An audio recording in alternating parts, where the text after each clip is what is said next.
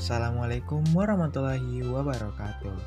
Halo teman-teman, perkenalkan saya atas nama Diaswan dari program studi pendidikan biologi. Kembali lagi bersama kami pada podcast Matematika Realistik. Pada kesempatan kali ini, saya akan mengulas terkait dengan aplikasi Mind Mapping.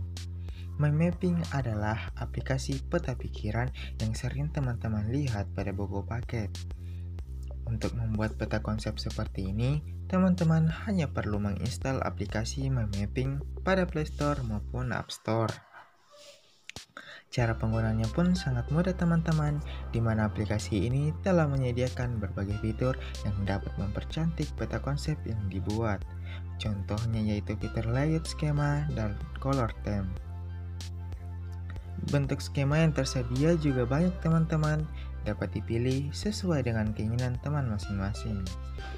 Melalui aplikasi mind mapping ini, teman-teman dapat dengan mudah mengelompokkan dan mengolah informasi yang diperoleh dalam membantu pengambilan keputusan.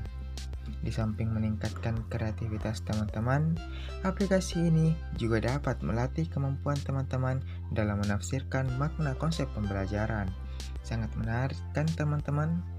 Untuk melihat tutorial penggunaan aplikasi, teman-teman dapat mengakses pada link YouTube kami yang terdapat pada deskripsi podcast kali ini.